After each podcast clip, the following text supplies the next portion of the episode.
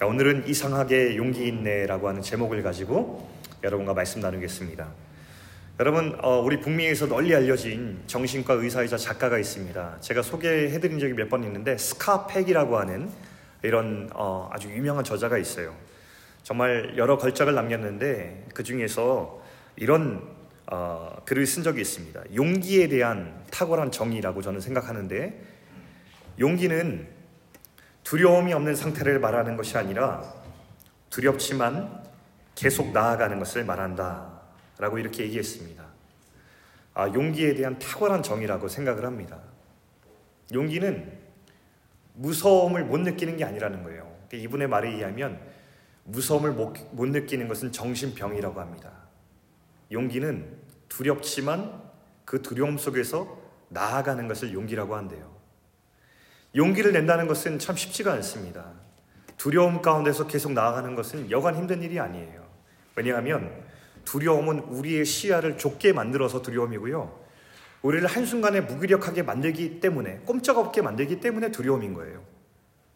제가 청년 시절에 군대 훈련소에 있었습니다. 훈련을 받는데, 여러분 이제 훈련소에 가면은 여러 가지 이제 훈련을, 군사훈련을 받잖아요. 군사훈련 중에서 유독 어느 날 우리 모두가 다 긴장하면서 아침에 깨어난 적이 있습니다. 그날은 수류탄을 던지는 그레네이드를 던지는 이제 훈련이 있는 거예요. 영화 속에서나 봤지 우리 처음 군인이 된 사람들이 수류탄을 만져나 봤습니까?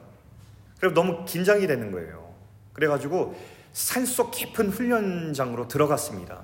그래가지고 벌벌 떨며 갔는데 교관이 수류탄에 대해서 설명해 주겠다고 우리를 이런 벤치에다가 앉아놨습니다. 어, 훈련생들이 한 200여 명 정도 되었던 것 같아요. 200명이 벤치에 딱 앉아 있는데 교관이 앞에서 저 수류탄을 하나 꺼내 드는 겁니다. 설명을 해줘요. 저기 보이는 게 레버라고 하는데 저 손잡이를 꼭 잡고 safety pin 보이시죠? 동그란 거. 저거를 뽑고 나서 레버를 놓으면 몇 초 후에 이 수류탄이 폭발한다라고 친절하게 설명을 해주는 겁니다. 그런데 이 교관이 그 설명 마치고선 실제로 저 수류탄을 손잡이를 잡고 핀을 뽑고 우리한테 던졌어요. 미쳤죠? 그때 우리가 어떻게 했냐면 우리 다 본건 영화에서 본 건 있어가지고 수류탄이 던져줬잖아요. 으악 하면서 양쪽에 가지고 다 엎드렸어요. 200명이. 그리고 쾅 터졌습니다. 예, 정말로 사람이 이렇게 마지막이 되니까 인생이 이렇게 지나가더라고요, 이렇게. 근데 우리는 무사했어요. 이유는 무엇이었을까요? 연습용 수류탄이었어요.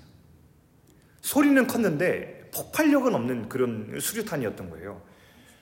얼마나 놀랐는지 모릅니다. 정말 200명이 그때 꼼짝없이 그 던져진 수류탄 앞에서 겁에 질려가지고 오른쪽으로 왼쪽으로 다 너나 없이 누워가지고 거기서 한참 엎드려 있었던 기억이 아직도 생생하게 납니다.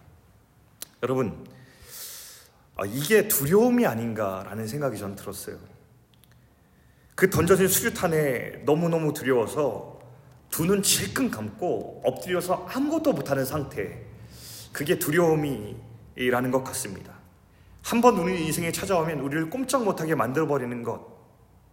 금방이라도 우리를 죽을 것 같이 어, 움츠러들게 만들어버리는 것이 이 두려움의 정체라는 것입니다. 우리 삶에 이런 두려움 많지 않아요? 저와 여러분 가운데 이런 두려움이 계속 찾아올 것입니다. 나는 무사히 공부를 마칠 수 있을까?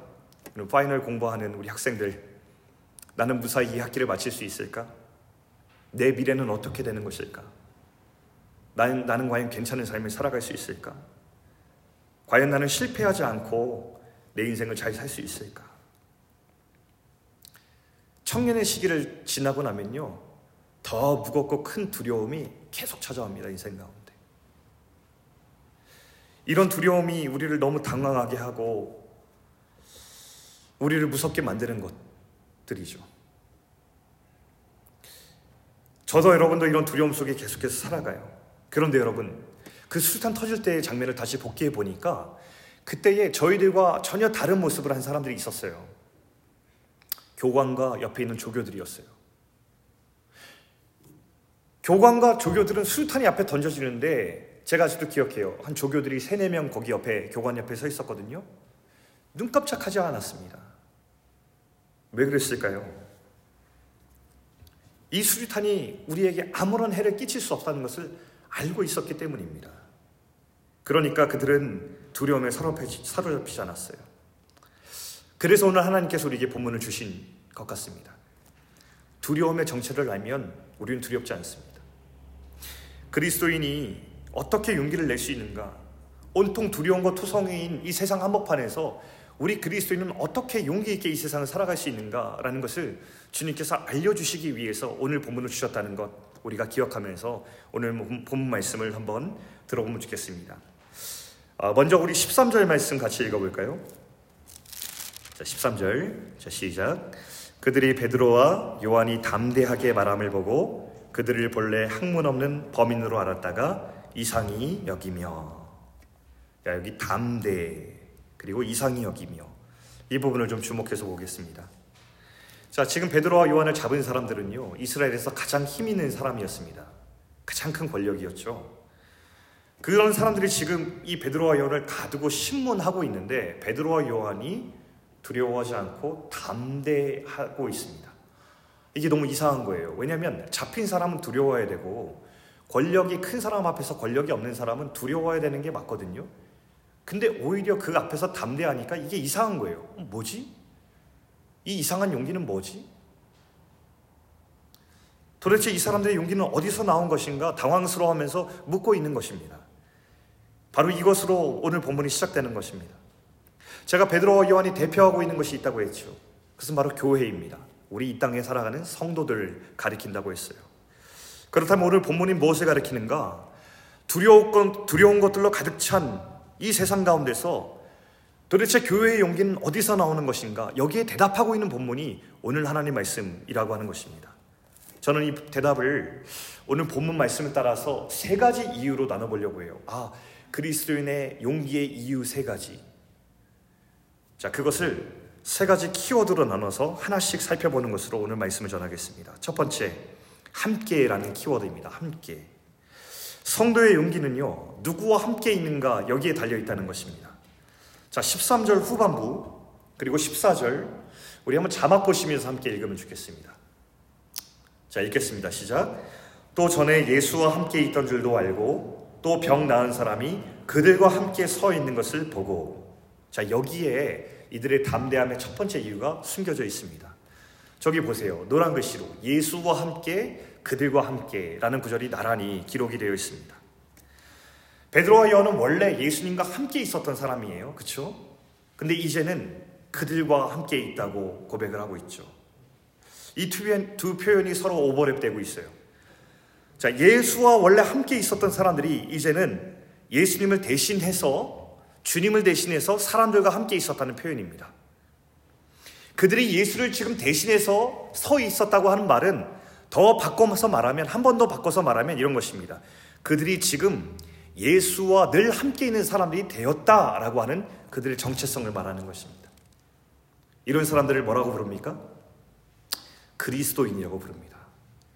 그리스도인, 그리스도의 사람, 그리스도와 함께 사는 자라고 우리가 풀이할 수 있겠죠. 베드로와 요한은 지금 왜 담대합니까? 그들 자체에 용기가 있기 때문에 겁이 사라졌기 때문에 그런 게 아니에요. 지금 나와 함께 있는 분이 누구인지 분명히 알고 있었기 때문에 용기가 있는 것입니다. 여러분 영화 중에서 정말 걸작이라고 일컫는 한 영화가 있어요. Life is Beautiful이라고 하는 영화죠. 인생은 아름다워라고 번역된 우리나라에도 개봉된 영화가 있습니다. 영화의 주인공인 이 귀도라고 하는 사람이 그 이탈리아 로마에 왔어요. 그리고 거기에서 도라라고 하는 여인을 만나게 되었고 사랑에 빠집니다. 둘은 결혼을 했어요. 결혼 후에 아주 예쁜 아들을 하나 얻게 되는데 조슈아라고 하는 아들이 태어났습니다. 이들은 굉장히 행복한 인생을 막 이렇게 보내고 있어요. 그런데 어느 날 이 시대 가운데 독일 나치가 전 세계 가운데 어, 유럽에 있는 유태인들을 잡아들이는 시국이었기 때문에 어느 날 엄마가 돌아왔는데 아빠와 아들이 사라졌습니다. 수용소에 끌려간 거죠. 당시 전 세계에서 가장 끔찍한 학살이 일어나고 있는 그 수용소로 수용소로 아들과 아들이 잡혀간 것입니다. 근데 그것을 잡혀갔을 때 이 어린 아들을 바라보면서 기도를 하고 있는 아빠는요, 이 끔찍한 수용소의 이 경험을 아들에게 보여주고 싶지 않았어요. 그래서 아들에게 한 가지 제안을 해요. 아들아, 여기는 말이야, 재미있는 게임을 하는 곳이야. 지금부터 아빠랑 약속하자. 이 게임을 잘해서 점수를 많이 얻으면 아빠가 너한테 멋진 선물을 줄게. 네가 잘할 때마다 점수가 쌓일 건데 그때마다 너는 이 점수를 얻게 될 거야. 약속할 수 있어? 그 약속 끝에 아빠와 아빠는 이 아들에게 이 모든 게임 수의 게임 수용 아, 이 수용소의 현실이 게임이라고 인식시켜 줍니다. 그래서 이 어린 아들은요 참 고통스러운 나날일 수밖에 없는 수용소에 갇힌 생활을 즐겁게 보내요. 두려움 없이 아빠와 함께 보낼 수 있었던 것이죠. 그러던 어느 날 아빠가 이제 처형당하는 날이 가깝게 됐습니다. 한 사람 한 사람 불려가서 죽임을 당하는 그 시간 속에서 아빠의 차례가 된 것이죠. 근데 아빠가 아들에게 이렇게 얘기해요. 자, 아들아. 아빠랑 지금부터 아주 중요한 게임을 할 거야. 이 게임은 숨바꼭질인데 끝까지 무조건 들키지 않고 숨어 있는 사람이 이기는 거야. 이 게임을 이기면 네가 천점을 얻게 되고 그러면 네가 원하는 진짜 탱크를 얻을 수 있어. 약속을 했습니다. 그리고 아빠가 나가면서 저기 영화에 보는 것처럼 아들에게 죽으러 가는 아버지가 아들을 향해서 마지막 미소와 함께 윙크를 보내는 저 모습이 아빠의 마지막 모습이었어요. 아들은 정말로 이게 숨바꼭질 게임인 줄 알고 아빠와의 약속을 열심히 지키면서 게임을 열심히 합니다. 진짜로 들키지 않았어요. 그리고 살아났습니다. 이 아들이 세상에서 가장 두렵고 끔찍한 곳에서도 두렵지 않았던 이유가 하나 있었다면 아빠와 함께 있었기 때문입니다. 나를 이 세상에서 가장 사랑하고 아끼는 그 아빠 때문에 그 수용소의 현실 속에서 두렵지 않았어요. 영화의 마지막 장면은 성인이 된 아들이 하는 고백으로 막을 내리는데 아들이 이런 고백을 해요. 이것은 나의 이야기지만 내 아버지의 희생으로 만들어진 이야기입니다. 아버지가 희생하신 이야기, 아버지가 주신 귀한 선물이었습니다. 라고 아들은 아버지의 사랑 때문에 내가 두렵지 않았다고 고백하죠. 오늘 베드로와 요한의 담대함은 예수님과 함께였기 때문인 것입니다. 오늘 우리 성도들과 교회가 세상 속에서 담대하게 신앙을 고백할 수 있고 살아갈 수 있다면 그것은 나를 위해서 무엇이든 내어주시기로 작정된 예수님의 사랑이 있기 때문에 그리고 그 예수님과 내가 함께 있기 때문인 줄 믿습니다. 우리 사랑하는 청년 여러분, 여러분은 지금 누구와 함께 있습니까? 여러분에게 이미 찾아오셔서 목숨을 내어주신 주님이 여러분의 삶 가운데 언제나 함께 계심을 눈으로 볼 수 있기를 축복합니다. 우리 그리스도인은 어떤 사람들입니까? 예수와 늘 함께이다라는 것을 실제로 고백하는 사람들을 그리스도인이라고 부르는 것입니다. 예수님이 우리와 함께 계십니다. 자, 두 번째 키워드 보겠습니다. 두 번째 키워드는 목격이라는 키워드를 보겠습니다. 목격. 성도의 용기는 무엇을 보았는가 여기에 달려 있습니다. 16절 말씀 볼까요, 이번엔? 자, 함께 읽습니다. 이 사람들을 어떻게 할까? 그들로 말미암아 유명한 표적이 나타난 것이 예루살렘에 사는 모든 사람에게 알려졌으니 우리도 부인할 수 없는지라. 이것은 목격과 관련된 구절이죠. 무엇을 보았는가? 여러분, 어, 어떤 한 종교가 이 세상 속에서 뿌리 내리고 자라나려면요. 한 종교로 자리 잡으려면 몇 가지 조건이 필요하다고 합니다. 첫 번째 조건은 지도자의 오랜 영향력이 있어야 된다고 합니다. 두 번째, 그 지도자를 따르는 자들의 탁월한 탁월성이 있어야 된다고 해요. 세 번째는 그 그룹을 지원하는 후원자 그룹이 있어야 되고요. 네 번째는 그 종교가 태어날 당시의 환경이 이 종교가 잘 피어오를 수 있도록 support 할 수 있는 그런 환경이 있어야지 한 종교가 이 세상 속에 꽃 피우고 자라날 수 있다고 합니다. 그런데 이 조건에 의하면 우리 기독교는 어느 한 가지도 이 조건에 맞아 들어가는 것이 없습니다. 예수님은 단 3년 만에 가르치시다가 십자가의 죽음을 당하셨고요. 예수님을 따르던 제자들은 탁월함과 전혀 상관없는 갈릴리 시골 출신이 대부분이었습니다. 후원자들은커녕 권력자들의 미움을 받았던 것이 그 당시 예수님의 공동체였고요. 게다가 당시 이스라엘 상황은 로마 식민지였기 때문에 그들이 고백할 수 있는 고백은 하나였습니다. 로마 황제가 우리 주님이시다라는 것이었습니다. 이게 그들의 고백이었죠. 근데 여기에 로마 황제 대신 다른 것을 넣는 순간 정치적으로 위험한 상황이 되어서 아주 큰 핍박을 당하게 되었습니다. 근데 그 상황 중에서 예수님이 주님이시다는 고백을 어떻게 할 수 있었겠어요? 이런 상황에서 기독교가 생명이 될 수 있었던, 진리가 될 수 있었던 이유가 무엇이었을까? 그것은 바로 목격자들 때문입니다. 목격한 사람들. 예수가 죽었다가 다시 살아난 진짜 하나님 아들입니다. 그 예수님이 우리에게 생명을 주시는 유일한 분이십니다라는 그런 고백을 드릴 수 있는 증언이 있었기 때문입니다. 그리고 그 증언들은 최초의 목격자들이 죽고 나서도 계속해서 시대를 이어서 이어져 내려왔습니다. 이상하게도 처음 목격한 사람이 아닌데도 불구하고 그 두 번째, 세 번째 세대를 이은 목격자들의 증언이 힘이 있었던 이유가 있었는데 그것은 바로 그들이 목격했다는 그 이야기가 그들의 삶과 상당 부분 일치했기 때문입니다. 그리고 결정적인 이유가 있었다면 성령님이 그들의 증언 가운데 함께 하셨기 때문입니다. 요한복음에 보면 성령님의 역할에 대해서 예수님을 증거하는 영이다 라고 이렇게 얘기합니다. 그들의 증언만이 있었던 것이 아니라 그들이 증언할 때 성령께서 예수 그리스도를 그들의 마음속에 감동시켜 주시고 그분이 살아계신 하나님의 아들이심을 알려주셨던 이런 증언이 그들 가운데 있었던 것입니다. 이 성령님 그리고 증언자들 목격자들 때문에 우리는 마치 예수님을 내가 직접 목격한 사람처럼 확신 있게 고백하는 것입니다. 여러분 한 세대가 지났어요. 두 세대, 세대가, 세대가 지날 때 그때 엄청난 핍박이 있었습니다. 근데 그때 사람들이 화형을 당하면서까지도 로마 황제를 주가 아니라 내 진짜 주님은 예수님이다 이렇게 고백하면서 불타서 죽었습니다. 그들에게 왜 인생에 대한 삶에 대한 의지가 없었겠습니까? 근데 왜 그들이 내가 직접 목격한 장면도 아닌데 내가 믿는 바를 향하여서 자기 목숨을 불태웠을까요? 내가 목격했다는 믿음이 생겼기 때문입니다. 2014년에 한국에서 한 영화가 개봉했는데 제가 굉장히 감동적으로 보았습니다. 제보자라는 제목을 가진 영화였습니다. 위슬블로라고 하는 제목이죠. 한국에서 실제 있었던 한 사건을 실제 영화로 만든 작품입니다.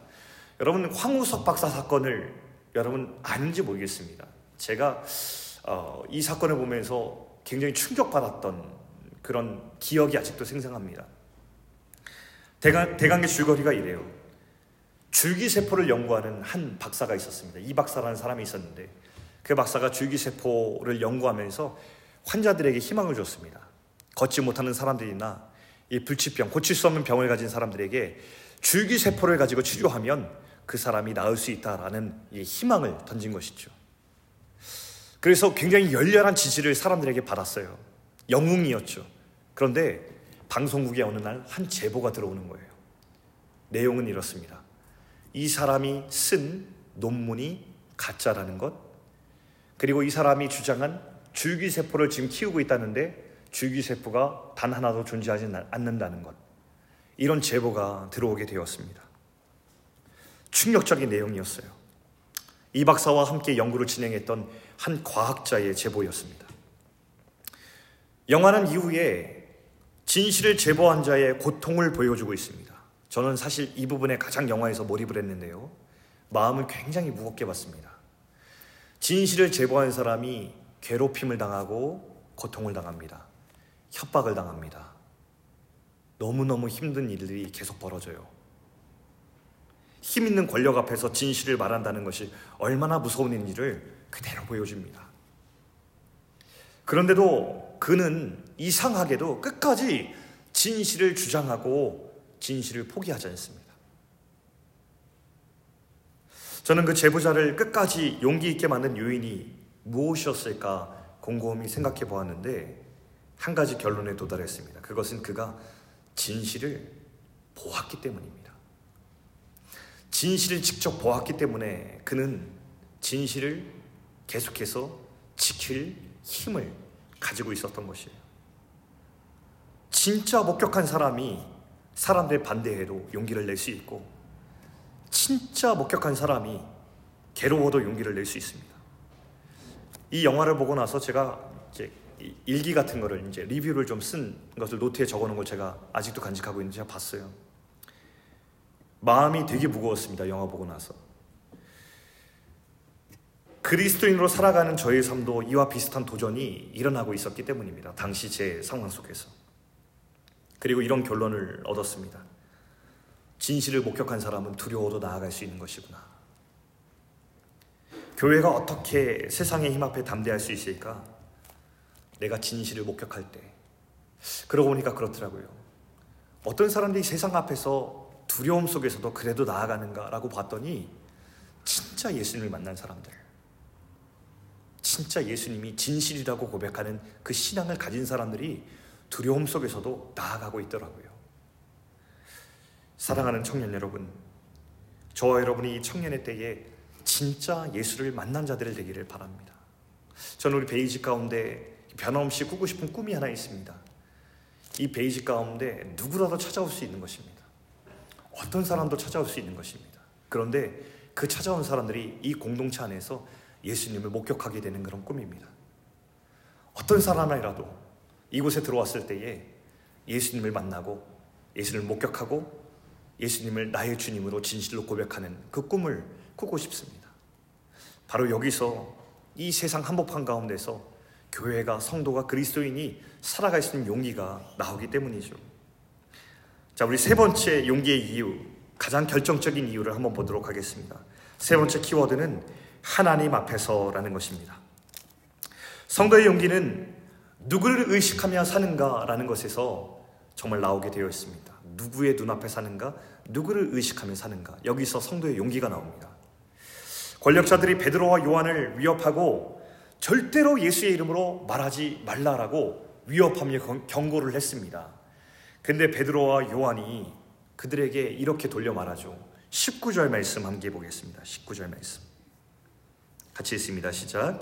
베드로와 요한이 대답하여 이르되 하나님 앞에서 너희의 말을 듣는 것이 하나님의 말씀을 듣는 것보다 옳은가 판단하라. 여러분 이 뉘앙스와 말투 자체에서 얼마나 이들 마음속에 용기와 담대함이 있었는지를 잘 알 수 있는 그런 부분입니다. 그리고 베드로와 요한의 용기의 용기의 이유가 무엇인지 가장 결정적으로 드러내는 장면이라고도 보여집니다. 우리에게 가장 중요한 것은 하나님 앞에서 옳은 것을 선택하는 것이다. 하나님 앞에서 무엇이 옳은지를 선택하는 것. 그분의 마음과 그분의 눈앞에서 사는 것이 성도의 용기다라고 말하고 있는 것이죠. 이것이 바로 용기와 두려움을 가르는 결정적인 지점이라고 할 수 있습니다. 왜 그런가 하면 오늘 본문에는 이 베드로와 요한의 용기 말고 이 반대편에 있는 사람도 보여주고 있거든요. 바로 권력자들의 모습입니다. 여러분, 이 베드로와 요한이 굉장히 이상한 용기라고 한다면 이 권력자들의 모습에서는 이상한 두려움을 발견하게 됩니다. 여러분, 자집, 잡은 자들이 누굽니까? 권력자들이에요. 이들이 힘이 있고 이들이 잡았어요. 이들이 신문할 권한을 가지고 있습니다. 근데 두려워하는 것은 권력자들이에요.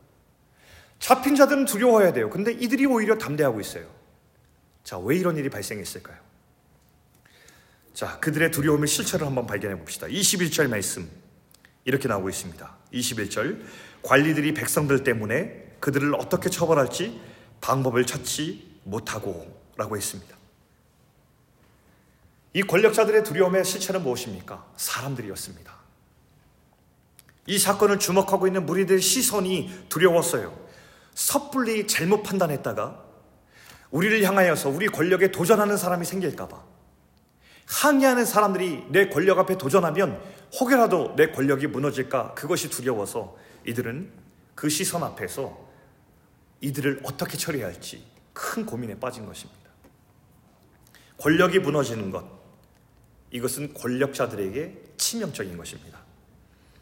그래서 그들은 권력을 가지고도 이토록 두려워하고 있는 것이죠. 사람들의 시선 앞에 살면 사람의 눈치를 보며 결정을 내리게 되어 있지만 하나님 앞에 시선에 하나님의 시선 앞에 살면 하나님 앞에서 보시기에 가장 옳은 것을 선택할 수 있습니다. 오늘 베드로와 요한이 바로 그 시선을 의식했던 사람이었다는 것이죠. 하나님 앞에서 이 의식이 그들을 용기 있게 만들었어요.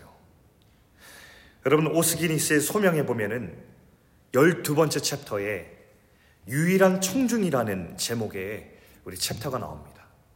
거기 보면 이런 글이 나와요. 제가 한번 읽어볼 텐데 여러분 한번 화면 보시면서 따라 읽으시면 좋을 것 같아요. 제가 읽겠습니다. 하나님의 결정적인 소명에 귀 기울이면서 산 인생은 다른 모든 청중을 밀어내는 단 하나의 청중, 유일한 청중 앞에서 살아온 인생이다. 그러므로 하나님의 부르심을 좇는 것은 하나님의 마음 앞에서 사는 것이다. 그것은 코람데오의 삶을 사는 것이며 청중을 의식하는 데서 돌이켜 오직 최후의 청중이요 최고의 청중이신 하나님만을 중요하게 여기는 것이다. 제가 읽다가 굉장히 은혜 받은 구절입니다. 바로 이 하나님 앞에서의 정신이 베드로와 요한에게 있었다는 것이죠. 여러분 이런 얘기 들어봤을 것입니다. 잃을 게 없는 사람이 용기 있다. 라는 말 여러분 들어보셨죠? 그런데 이것보다 더 용기 있는 사람이 있습니다. 잃을 수 없는 것을 가진 사람입니다. 잃을 수 없는 것을 가진 사람. 어떤 누구도 내게서 내가 가진 것을 빼앗을 수 없다라는 확신이 있는 사람. 이런 사람이 가장 용기 있게 이 세상을 살 수 있는 사람이라는 것이죠. 이런 사람이 이 세상에 딱 한 부류가 존재합니다. 그리스도인입니다. 교회입니다. 왜 그렇죠? 하나님이 주신 생명을 가지고 살아가는 사람. 그 생명이 내게 있다는 믿음을 가지고 사는 사람인데 그 믿음은 이 세상 누구도 어떤 것으로도 빼앗을 수 없기 때문입니다. 요한의서 5장 4절 5절에는 그래서 이런 고백을 우리가 드릴 수 있다고 고백하는 거예요. 자, 우리가 드리는 고백 한번 보겠습니다. 무릇 하나님께로부터 난 자마다 세상을 이기느니라. 세상을 이기는 승리는 이것이니 우리의 믿음이라. 예수께서 하나님의 아들이심을 믿는 자가 아니면 세상을 이기는 자가 누구냐? 이것이 우리가 세상을 이기는 이유라고 담대하게 성경은 외치고 있는 것이죠. 이것이 예수를 믿는 자의 용기입니다. 믿음은 빼앗길 수 없고 우리 안에 있는 생명도 빼앗길 수 없습니다. 그래서 우리는 세상을 향해 담대히 외치는 것입니다. 나 하나님을 믿는 자, 내 안에 예수가 있는 자다. 내 안에 예수의 생명을 빼앗을 자가 누구냐? 내 안에 하나님을 사랑하는 그 믿음을 빼앗을 수 있는 사람이 누구냐? 너희는 결코 나를 이길 수 없다라고 승자의 고백을 세상 가운데 외치는 사람이 이 그리스도인의 용기라는 것입니다. 사랑하는 청년 여러분, 만약 우리가 돈을 위해서 살면 우린 돈이 가장 두려운 사람이 될 겁니다. 안정된 직업이 전부로 살면 우린 일자리의 안정이 내 평생에 가장 두려운 것으로 여겨지는 사람이 될 겁니다. 사람을 위해서 살면요, 사람의 시선이 가장 두려운 사람이 됩니다. 그런데 하나님 앞에서 살면 이 모든 두려움에 물러가고 우리 안에 담대함을 가지고 사는 사람이 될 수 있습니다. 왜냐하면 우리의 유일한 청중은 하나님이 되시니까요. 하나님 앞에서 살아가는 하나님의 마음 앞에서 사는 것보다도 더 두려운 것은 이 세상에 존재하지 않는 사람들이 우리의 고백이기 때문입니다. 우리를 두렵게 하는 것들로 가득 찬 세상 한복판에서 이상한 용기를 발휘하는 그 독특한 사람들이 바로 여기 모여 있는 우리라는 사실을 여러분 꼭 기억할 수 있길 바랍니다. 근데 여러분 실제로 우리가 살아가다 보면 쉽진 않죠. 제가 목회를 시작할 때 저는 이 마음으로 시작했습니다. 아, 하나님 앞에서 용기 있게 이 길을 잘 걸어가 봐야지. 하나님 앞에서 정말 신실하게 살아가 봐야지. 그래서 정말로 하나님 앞에서 좋은 목회자 되고 싶다라는 고백으로 신학교에 들어갔습니다. 그리고 사역을 시작했는데 막상 현장에 나가, 나가 보니까 목회 현장에 온통 사람들이 주변에 있었습니다. 늘 주변에 사람들이 있었고 사람을 만나야 했고 그들과 함께 해야 됐습니다. 그래서 목회를 한 동안에 아, 사람들의 평가에 따라서 영향을 많이 받는 자리가 목회자의 자리구나라는 것을 저는 깨닫게 되었어요. 그래서 목회를 한 동안에 시시때 때 두려운 적도 참 많았던 것 같습니다. 사람들 앞에 서 있을 때 제 목회는 참 두려웠고 막막했습니다. 사람들의 평가 앞에 있을 때 설교하기 두려웠고 사람들의 여론을 의식할 때 목회는 흔들렸습니다. 그런데 돌아보면 제가 하나님 앞에 서 있을 때 저는 가장 용감했습니다. 하나님 앞에서 늘 후회 없는 결정을 내렸고 하나님 앞에 있을 때 성도들을 가장 진실되고 깊이 사랑했던 것 같습니다. 이것은 저만의 고백이 아니겠죠? 여러분의 삶의 자리에도 마찬가지의 고백일 거라 생각합니다.